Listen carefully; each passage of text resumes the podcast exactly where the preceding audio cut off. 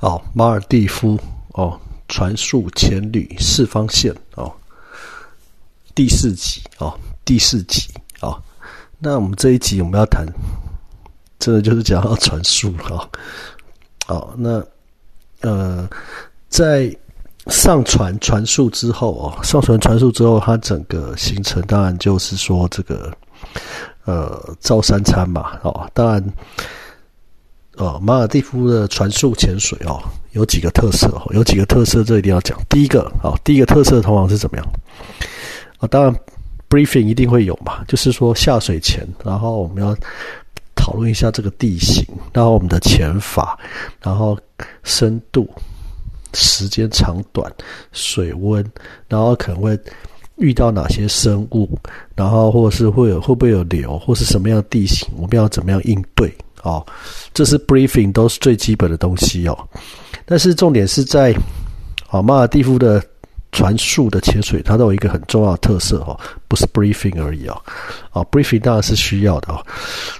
更重要的特色是什么？哦，也就是第二个特色就是什么？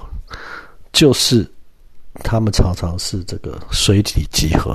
啊，水底集合什么意思？就是不在水面集合，然后水底多少集合？可能十公尺集合，十五公尺集合，哦，甚至有这个，通常是十到十五公尺就直接这，哦，在水底是这个深度直接集合，好，不在水面集合，好，这是它一个很大特色哦，就是说它不做水面集合，为什么？因为水面可能流啊浪太大。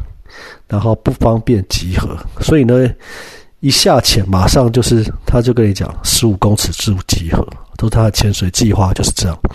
哦，他潜水计划就是十五公尺自集合。哦，然后所以一下去呢，哦，水面上不要停留，哦，以免被冲走或流走，然后直接，啊，直接可能就泄气，啊，躬身下潜，然后直接到，啊。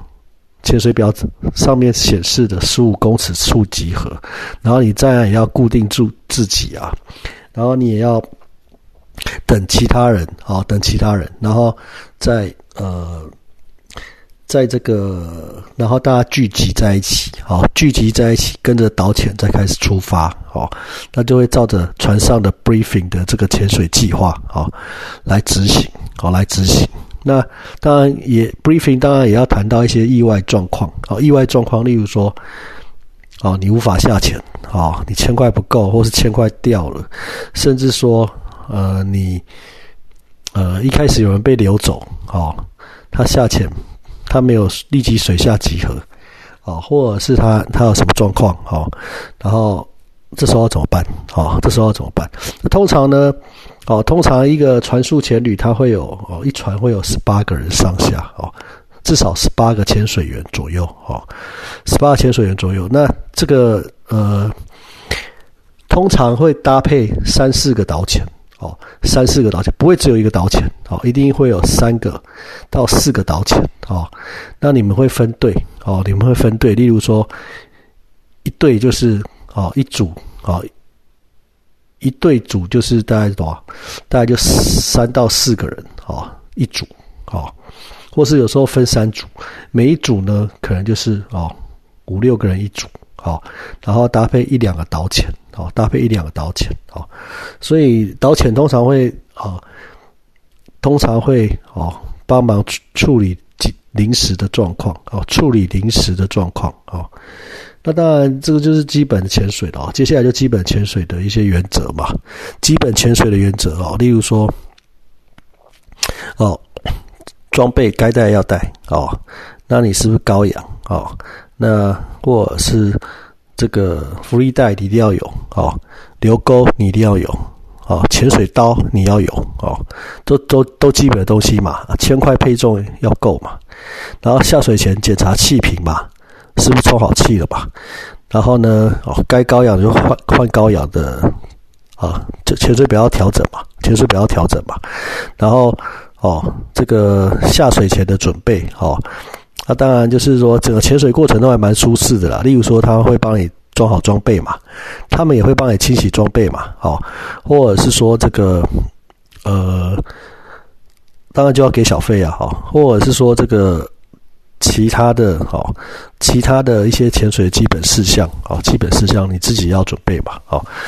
那下水后，哦，这是它它一个特色，哈，就是呃，briefing，啊，再来就是水下集合，好，水下集合。